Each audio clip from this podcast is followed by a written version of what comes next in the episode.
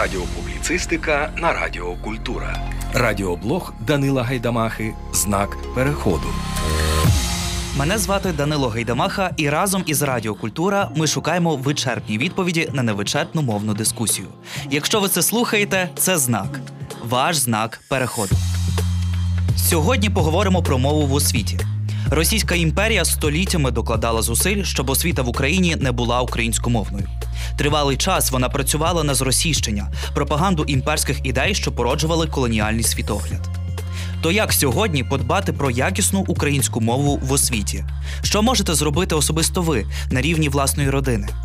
По-перше, дбаймо про мовне середовище. Шукаємо українськомовні позакласні заняття, читаємо і обговорюємо разом книги, слідкуємо за дотриманням мовного законодавства там, де перебуваємо. Адже навіть досконала система освіти навряд чи щось змінить, якщо вивчення мови свідомо чи мимоволі саботувати вдома. По-друге, шукайте найкращих вчительок і вчителів. Український поет Максим Рильський казав, що викладати мову це передовсім прищеплювати любов до неї. Шукаймо вчителів, які люблять свій предмет. Це особливо важливо не тільки на уроках мови, але й на уроках історії, математики та інших фундаментальних наук. Те саме можна сказати і про ваших менторок і менторів у професійному житті. Шукайте українськомовних колег, які є профі та можуть вас запалити своєю пристрастю до улюбленої справи. Знак переходу.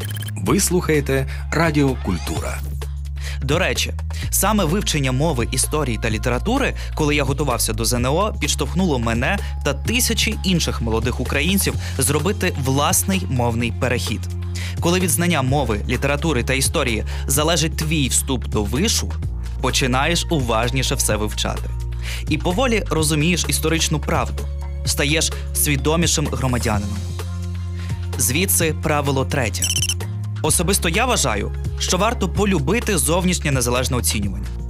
Думаю, важливо зберегти обов'язкові складання іспитів з мови, літератури та історії для всіх абітурієнтів.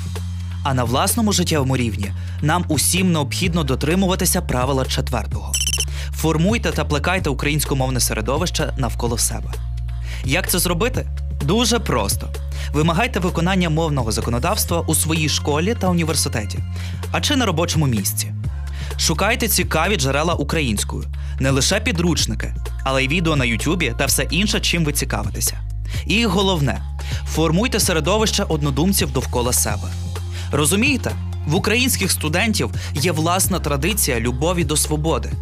Саме студенти були в авангарді найважливіших подій нашої історії: від революції на граніті до революції гідності, від бою під крутами до подвигів сьогоднішніх захисниць і захисників.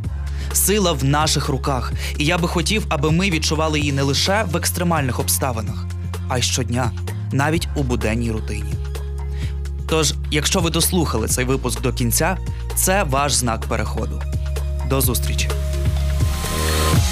Ви слухаєте Радіо Культура.